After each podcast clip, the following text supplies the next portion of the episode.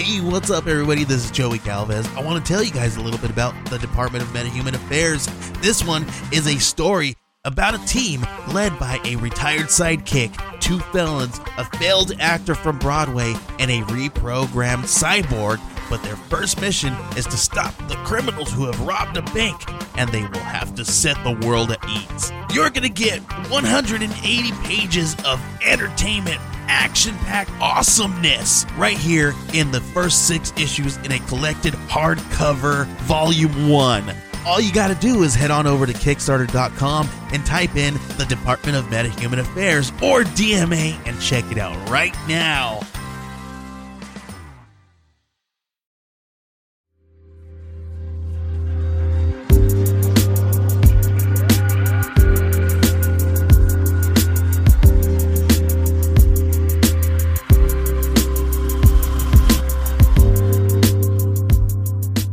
If you're like me, you're probably sitting at home in home quarantine because of the COVID 19 crisis. Right now, a lot of us are sitting at home, but kind of one of the benefits of it is that I'm brewing more than I have in years because I'm home more. That being said, there's a lot of us that are in small spaces, and so I have George Papala on the show today talking about brewing from an apartment on homebrewing DIY.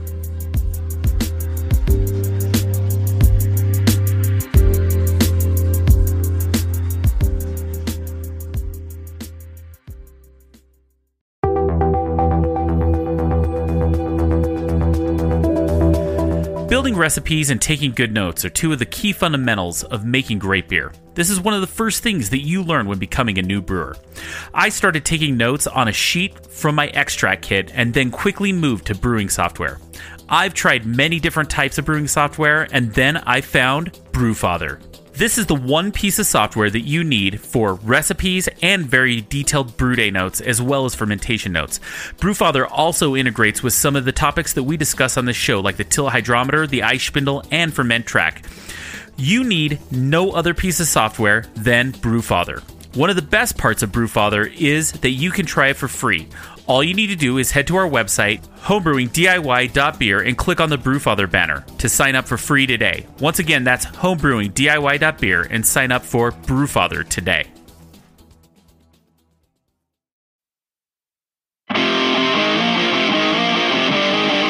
Keeping a clean brewery is the key to making great beer that doesn't get contaminated.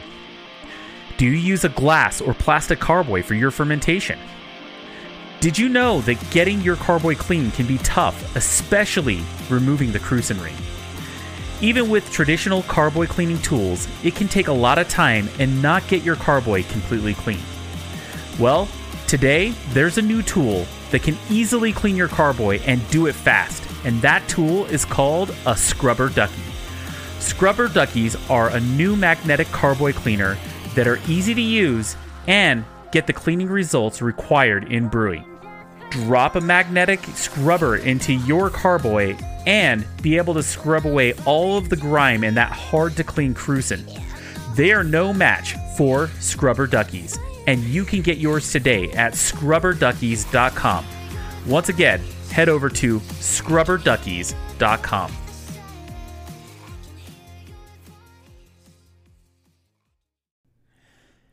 Have you ever wanted to make a podcast? Do you have a subject you want to discuss with listeners? Do you even know where to start? Well, if you want to make a podcast and you want to get started now, I could not recommend Anchor enough.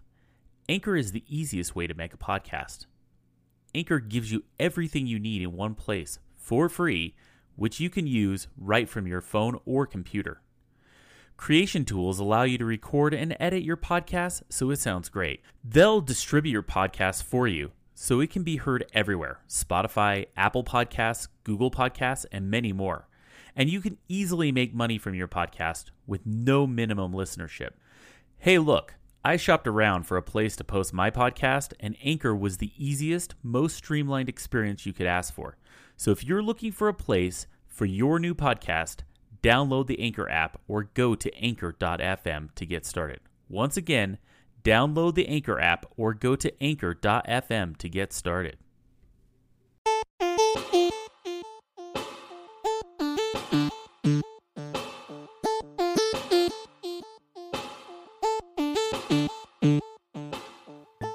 And welcome back to Homebrewing DIY, the show that takes on the do it yourself aspect of homebrewing gadgets, contraptions, and parts. This podcast covers it all.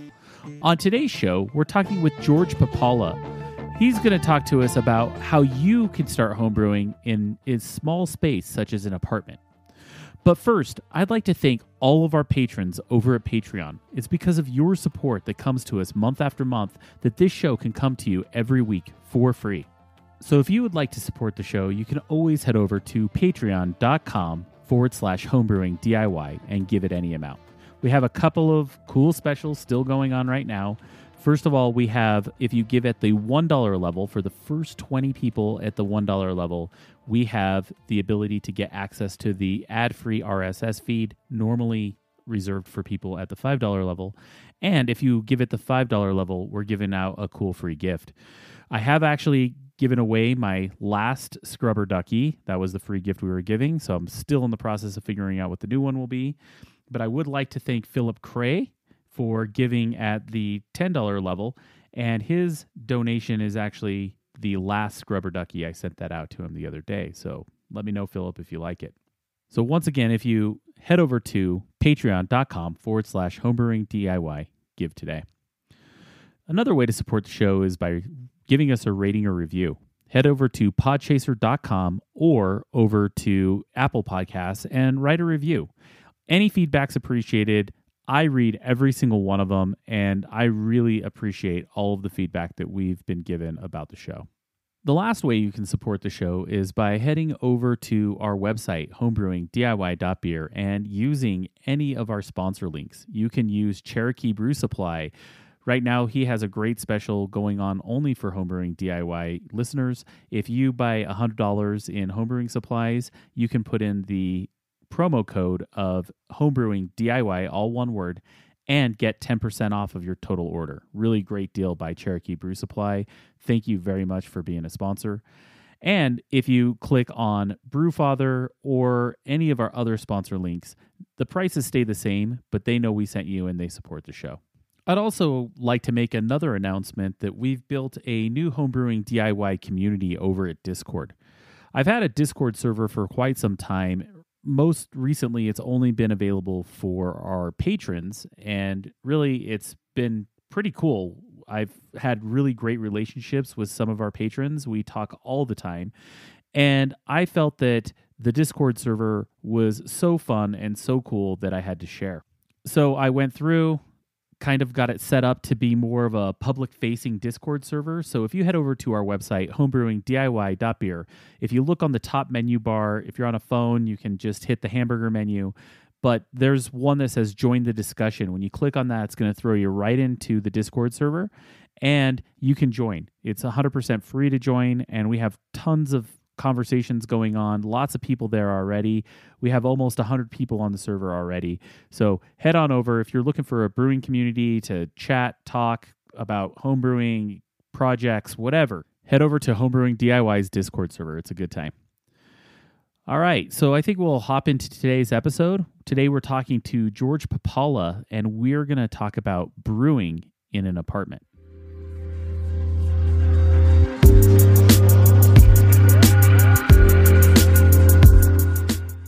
I'd like to welcome George Papala to the show.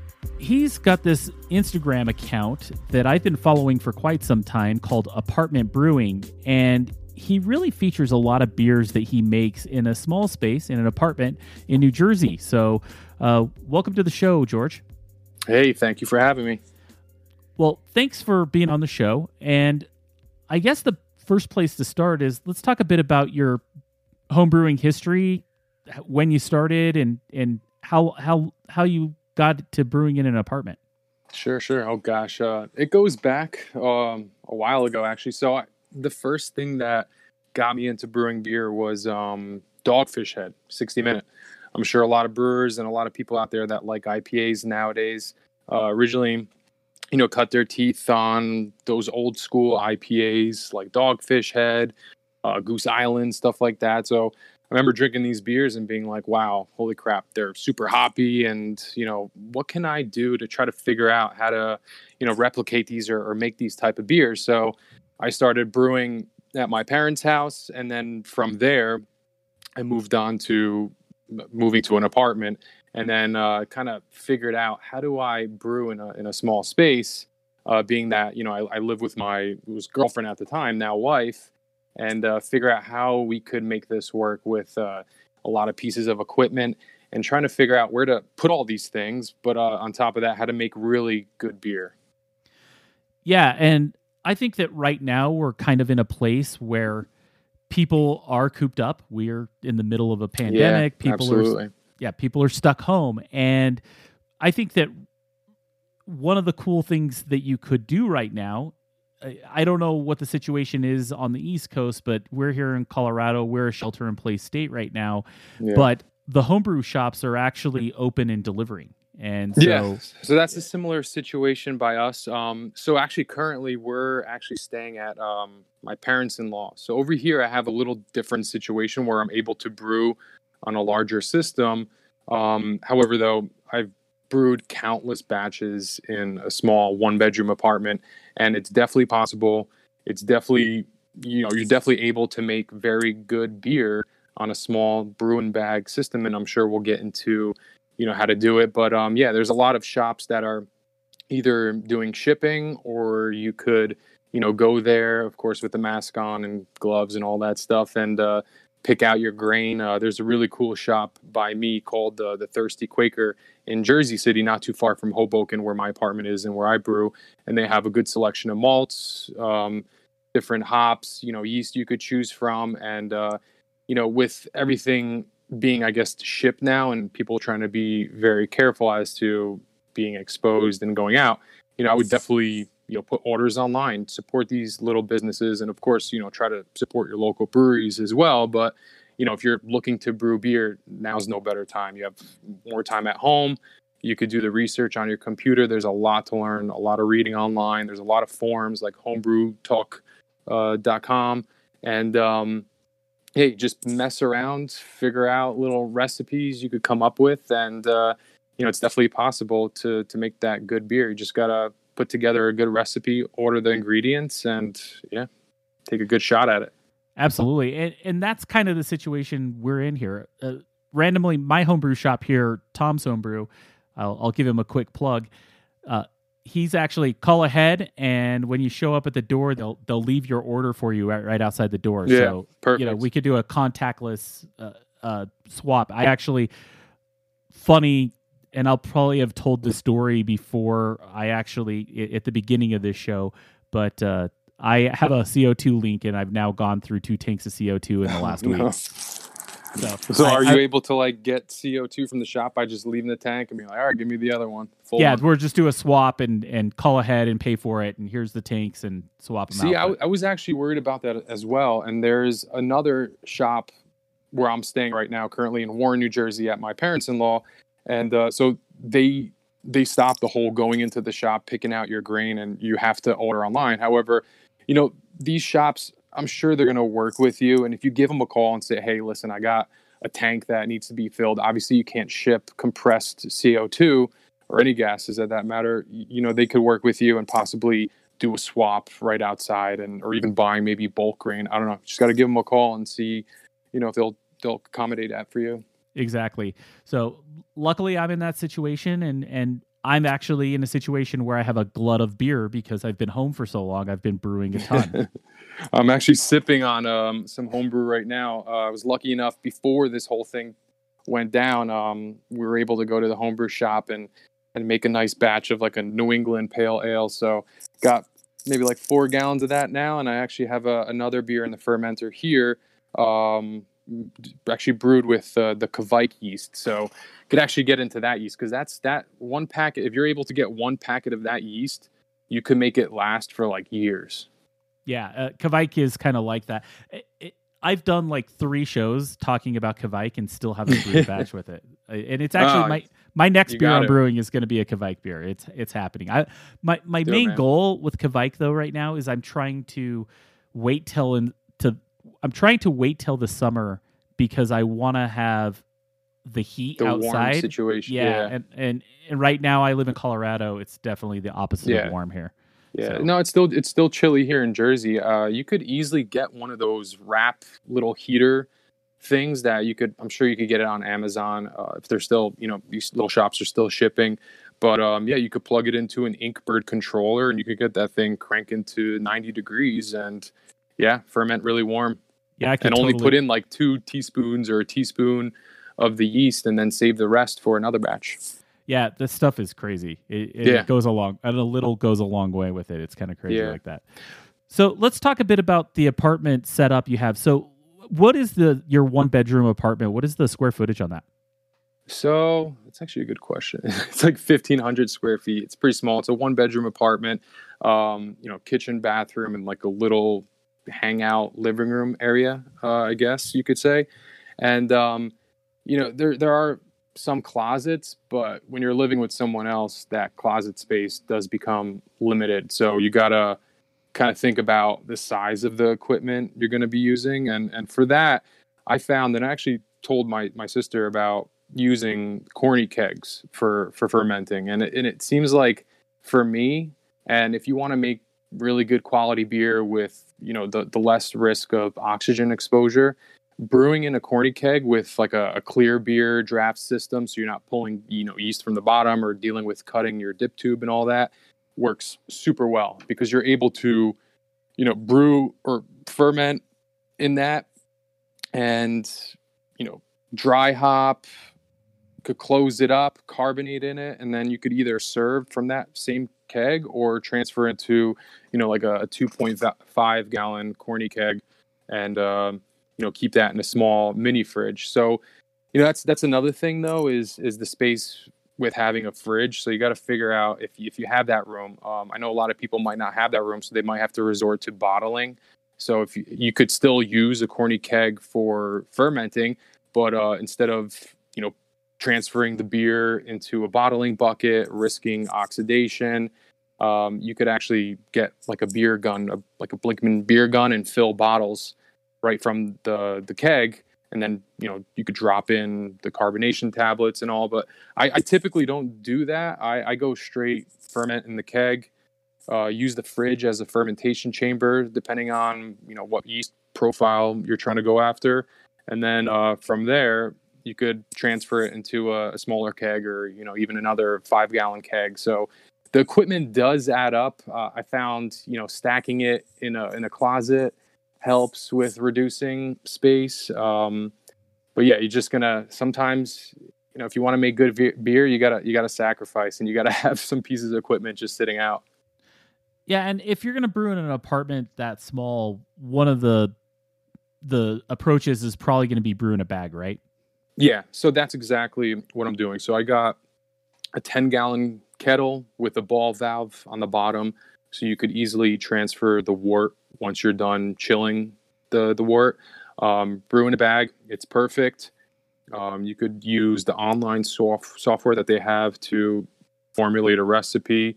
Um, use Bru'n Water to figure out your your water profile. So that's another thing we should talk about is you know what water are people going to use because you know you don't want to just use the straight tap water because I think chlorine is probably our biggest enemy. Like you know you you don't have to really worry about so much of you know the calcium or, or sulfate and chlorides, all that.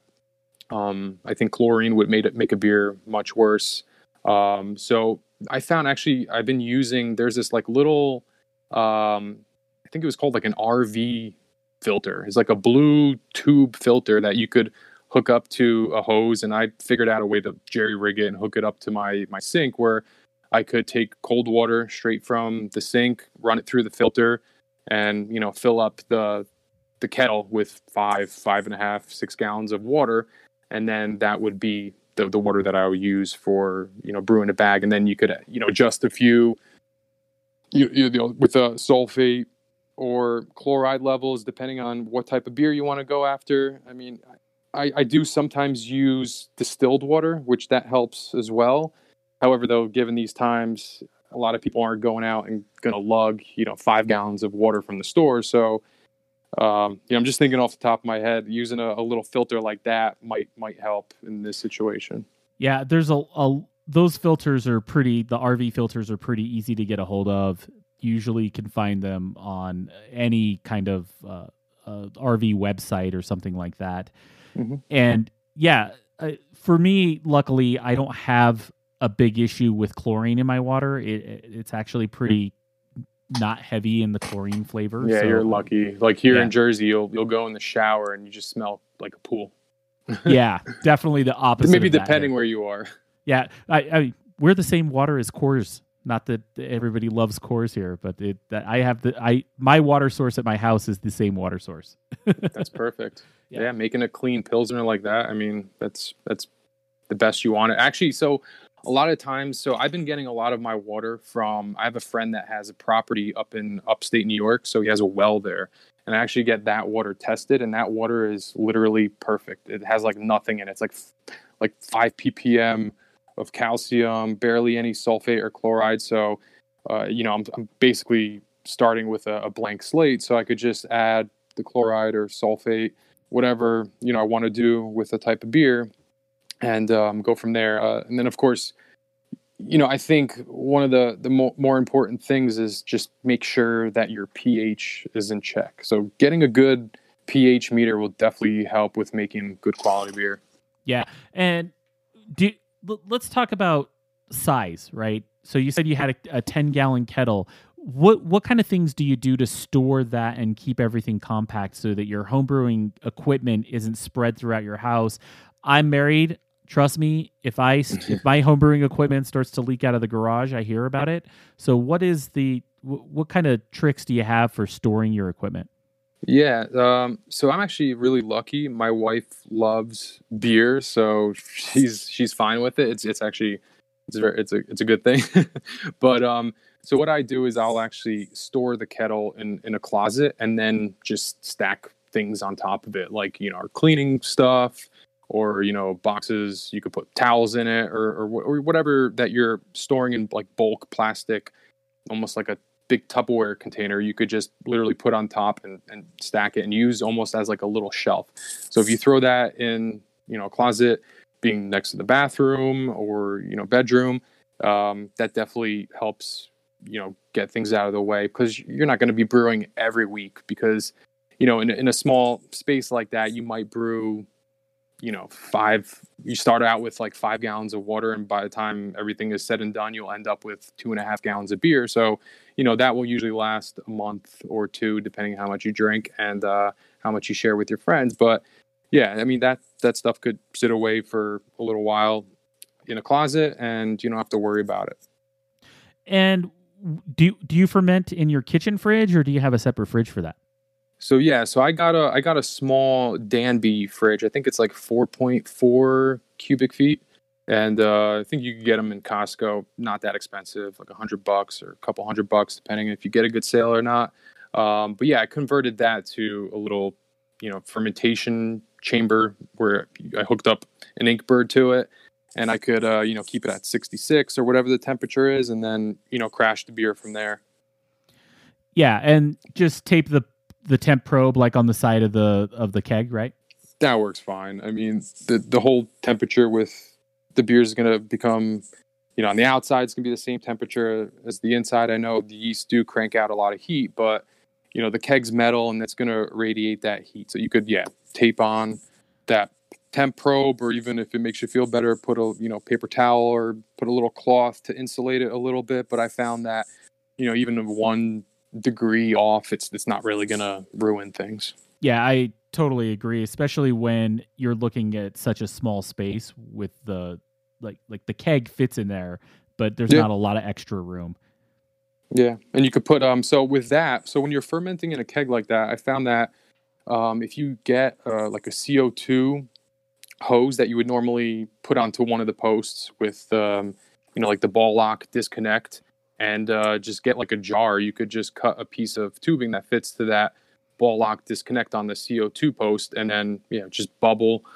The CO two will bubble out into that jar, and once it's done fermenting, you disconnect it um, or before that, you know, you could you could even when you dry hop, say you're making a hoppy IPA, um, you could turn the C, you could hook up the CO2 tank to that post and then purge it with CO2 as you're adding the dry hops in, so you're not gonna you know oxidize your beer and then close it up. So it's it's it's really you know oxygen free and very clean because I found like I started out with using small carboys and transferring. And I know a lot of people are, are making the hazy beers now. So when you're dry hopping in a carboy, you know, you, you have a risk of oxidizing the beer like crazy, especially when you're cold crashing. And then if you're trying to transfer it into a corny keg and you get, you know, clogged tube and everything, it's just a pain in the butt. So I found that using the clear beer system where the, the dip tube floats on top and it has a little screen, it works awesome. Yeah. So anybody who's questioning the clear beer is is like a floating dip tube for the the so that your beer draws from the top. And yep. even even if you don't have an apartment and you're trying and you're not fermenting in corny kegs, this this flow is pretty cool because one of the things is that when you do keg beer, there's still yeast in there. Uh, for me, when I personally brew, and I transfer to a keg and I go straight from my fermenter. I have a a closed system that goes from from a fermenter straight into a keg. But even then, and I try to keep as much yeast of that yeast cake out of there. You still for the first four or five beers, if you're drawing from the bottom, are going to have basically sludge beers is what I call them. Yeah, and, I, yeah. and I'd still totally drink them. And yeah, that's what's that's what's great about using the the keg with that system because yeah, you could do everything in that one system, and you don't even have to transfer and then worry about oxidation or contamination. And I mean, a lot of people are drinking these beers fresh and quick anyway. So within a month. I mean, a lot of people overthink things and think like the yeast is going to go bad, or you know, the the yeast are going to die and, and leach fl- off flavors into the beer. Like I've, I've never had that. I've tried many situations where I've left the beer for a couple months, three months, and it was fine. Yeah, and well, and to be honest, that's what lagering is anyway. You're yeah, sitting beer absolutely. on yeast for multiple months. That's how you bulk age a lager.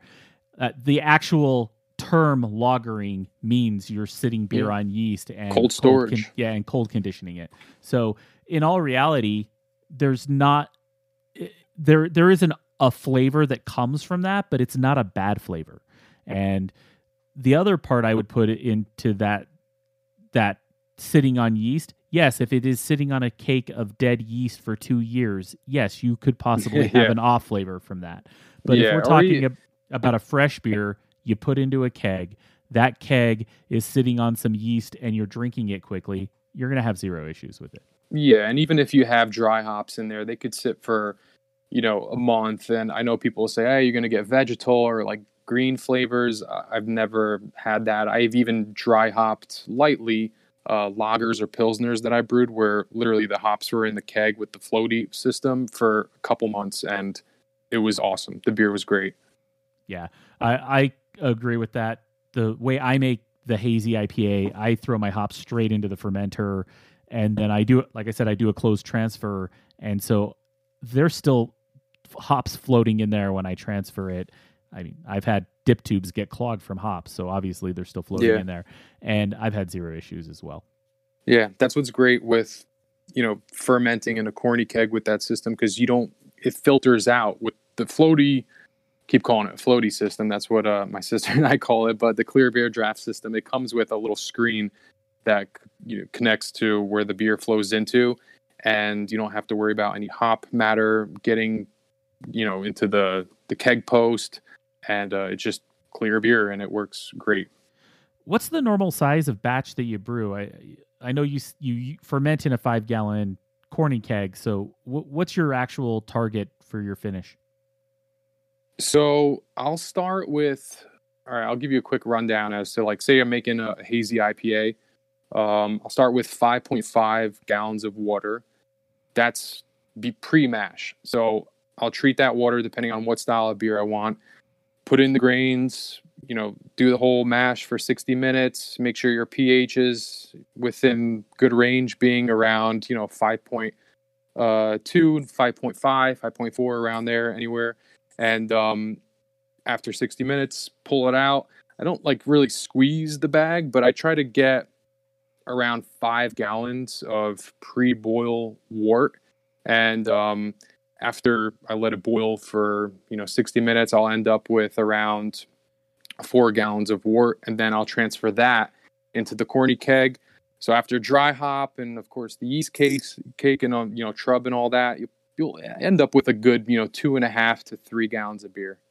Okay, so you you still get that like one gallon loss because if I'm making a five gallon batch, I'm gonna make six gallons of of wort going into my fermenter, leave about a gallon behind just because exactly I don't want to suck the yeast cake into my keg. Right. Yeah. And and so you're you're ending up around three gallons left, and you put that into what a 2.5 three gallon keg. So either you know you could serve it or drink straight from that fermenter keg that you used, or yeah, you could transfer it into a, a purge 2.5 gallon corny keg. You could get those. Um, they're a little expensive. I, I, know they're about the same price as a five gallon corny keg, uh, but they work great. Uh, they're good for even like bringing to a party. You could fit it even right into a cooler. Uh, that works great, especially you know summertime's coming up. I don't know if we're going to be, you know, going to the beach or anything like that anytime soon, but you know, it gives you that option of going around and you know sharing your beer with your friends. Um, but if you're going to sit home, you could either just leave it in that same, you know, one system vessel, almost like a, a unitank, or uh, you could transfer it as well. You know, of course, making sure everything is purged of oxygen and uh, everything is clean. that's totally true. I love 2.5 gallon kegs. They're super convenient. Uh, they also because my kegerator really only holds I, I have a full house. I have a kegerator with three taps in it.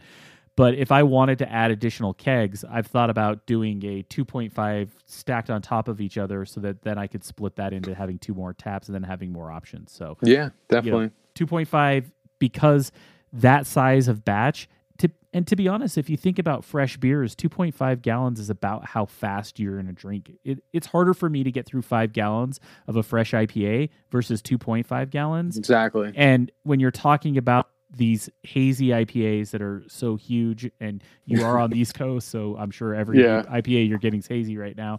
Uh, but the idea is that those beers in a couple of weeks are different. They change so quickly. Absolutely. And I, I always say, and I, I feel that honestly, let some of those hazy IPAs like age a little bit. It's not going to hurt them as long as your, you know, your, your, your system is sound and, you know, you're, you're transferring everything oxygen free and clean. I mean, you could, I've, I've had some of my beers last for two, three months, four months, and they're still drinking great. And it actually sometimes improves during that time. Exactly. Because a lot of a lot of the hops and yeast falls out, and then you're just left with clean, bright beer that's still hazy. Yeah, it, it, I've actually got a similar situation right now where I have a hazy IPA that is drinking so well, and it's it's just that perfect amount of haze. It's not yeah. it's not orange juice colored. It's it's actually you could tell all of the all of the floaties have have dropped out of it, but it's still got the haze. The protein's in there, right? Uh, Absolutely. Uh, but it it has this amazing flavor and it's so drinkable. Uh, it, it's and I totally get what you're saying, but uh, I, I guess the I'm digressing now, so we'll we'll, we'll we'll get into the next piece, which is, you know, I think that a lot of people think that they need to start off with an extract kit, which I think extract kit it would be an easy way to get started when you're in an apartment. But I also think that because of brew in a bag, you could almost just skip that step and go to all grain, right? Yeah, so I, so the first few beers, including that you know Dogfish Head sixty minute that I told you about before, that was all extract, um, which was fine, and you know it's easy to do. And when, once you're starting to learn about the process and ingredients and you know everything it, that it takes to make beer um, you honestly don't really need that. And if you want to make good beer that's just as good as some of the beer you could get at breweries um, all grain is definitely the way to go and it's honestly not that that hard.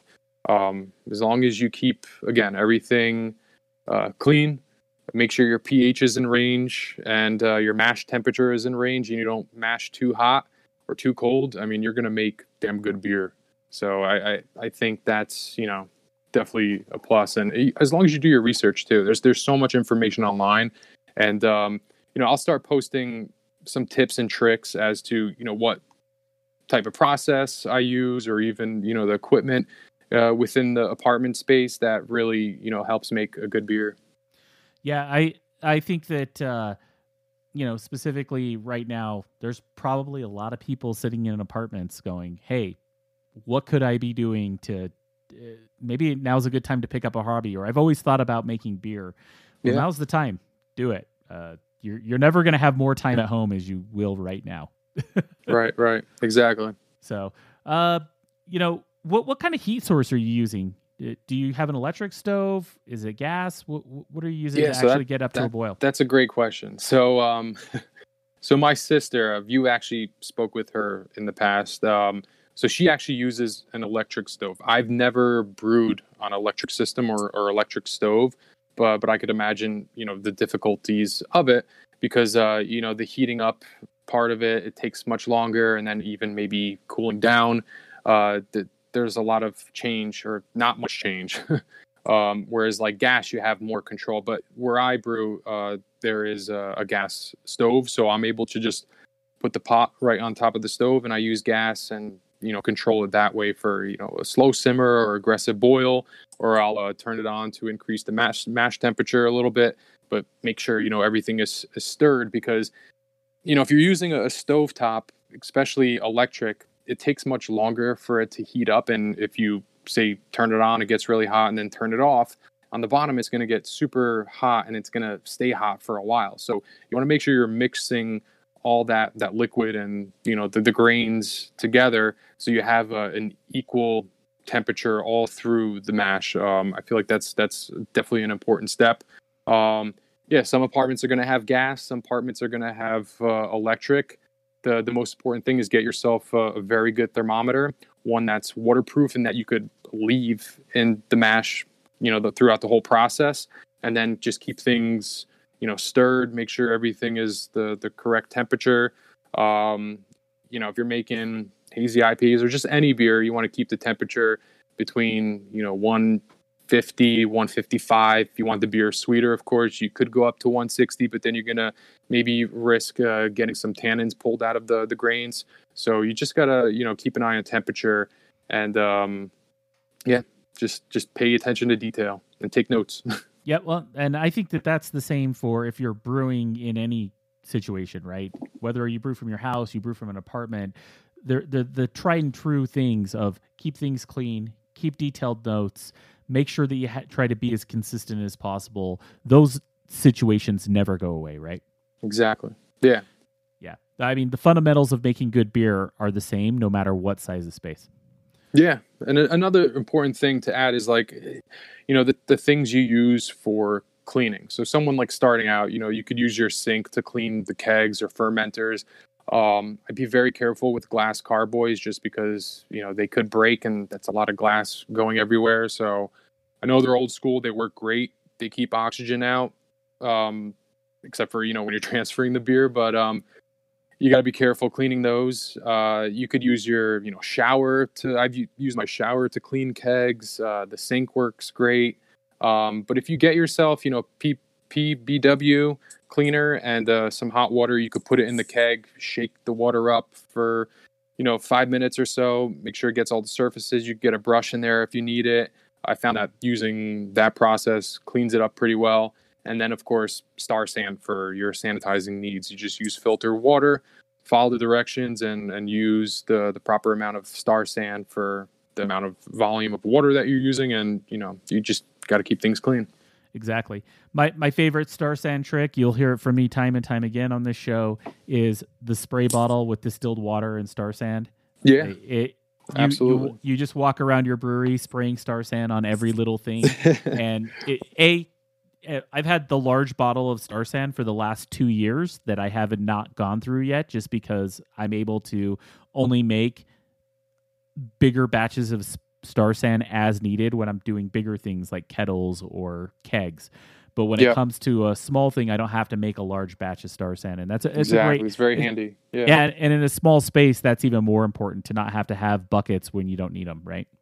Sure, sure, absolutely. I, I know it might be hard to come by now, but the the seventy percent isopropyl propyl alcohol, however you say it, that's that's very effective as well for keeping things clean, especially when you're transferring beer from, you know, the kettle once it's cooled to the keg, or from your keg fermenter to the the keg where you're gonna serve the beer out of.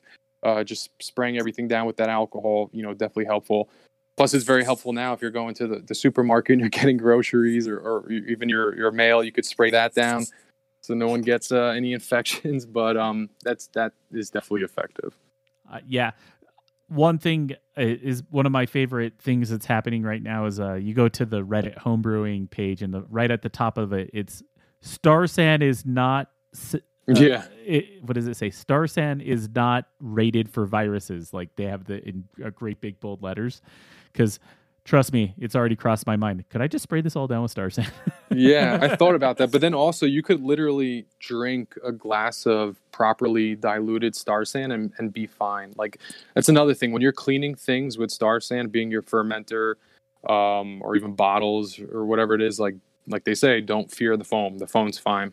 Yeah, it's good stuff. It, it works really, really well and it's acidic and that's how it, it sanitizes that ph yep. gets down to a certain level and the microbes can't live and to be honest i think that the ph is low enough for viruses they just have never officially had it tested for viruses and so therefore you know that's where that disclaimer comes from mm-hmm. uh, but yeah let's uh you know uh you know what what kind of things are in your future are, are you gonna you know stay in an apartment and and go that road, or, or is a house in your future? What, what, yeah, what's your so, ultimate brewery uh, looking like?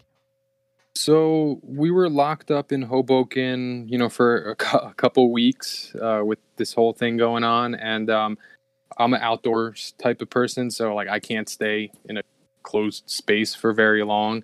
I mean, unless I had a lot of malt and beer to drink, then I could do that. But uh, you know, you need to go outside, and that's definitely healthy um, and everything. But um, no, I definitely think that I'll get a house, you know, one of these days in the future, have a little system there and uh, homebrew. Um, it's definitely a big part of my life. I love it. Um, it's fun and interesting creating different types of beer. Def- definitely too. I feel like it's it's artistic. Um, you know, you, you can't always overthink things and think about, you know, oh, you need this amount of malt and and that amount of malt. Like like there's different obviously there's different percentages of malt that you could use and overdoing some is going to be detrimental to the beer. Um, but it's you got to experiment and, it, and it's fun. So using different hop combinations with malt yeast uh, for your fermentations it, it's going to make things much more fun so definitely don't overthink it. Um, but yeah i think um, i'll definitely move somewhere else and, and have more room. Um, I would love to have a brewery, uh, given what's going on now. As you can see, a lot of these breweries are having a hard time. They had to change their whole business plans and, and the way they conduct business. So that's definitely a challenge. Um, but people, they're they're getting through it, and people are buying beer. And I, I think it's always going to be around forever. It's just making a very good product and having you know a good brand. That's that's that's very important. Yeah, couldn't agree more. Well, George, I want to thank you for coming on the show. Uh, it's been a great conversation, and I feel like I've learned a bunch of cool tips and tricks. If I were brewing in a really small space, which you never know, uh, I could end up in an apartment very soon. uh, I'm kidding, uh, but the idea is that uh, it, the idea is that we could I think that you gave us some really great insights on on what it takes and that it is possible in a smaller space. Yeah, it definitely is, and uh, there's tons of information out there that you could go online and, and research. Uh, reach out to me if you have any questions. I'd be more than happy to help. Um, and yeah, it's it's a it's a hobby that could bring you a lot of joy and a lot of uh, you know creations that will make you happy. I, I love it.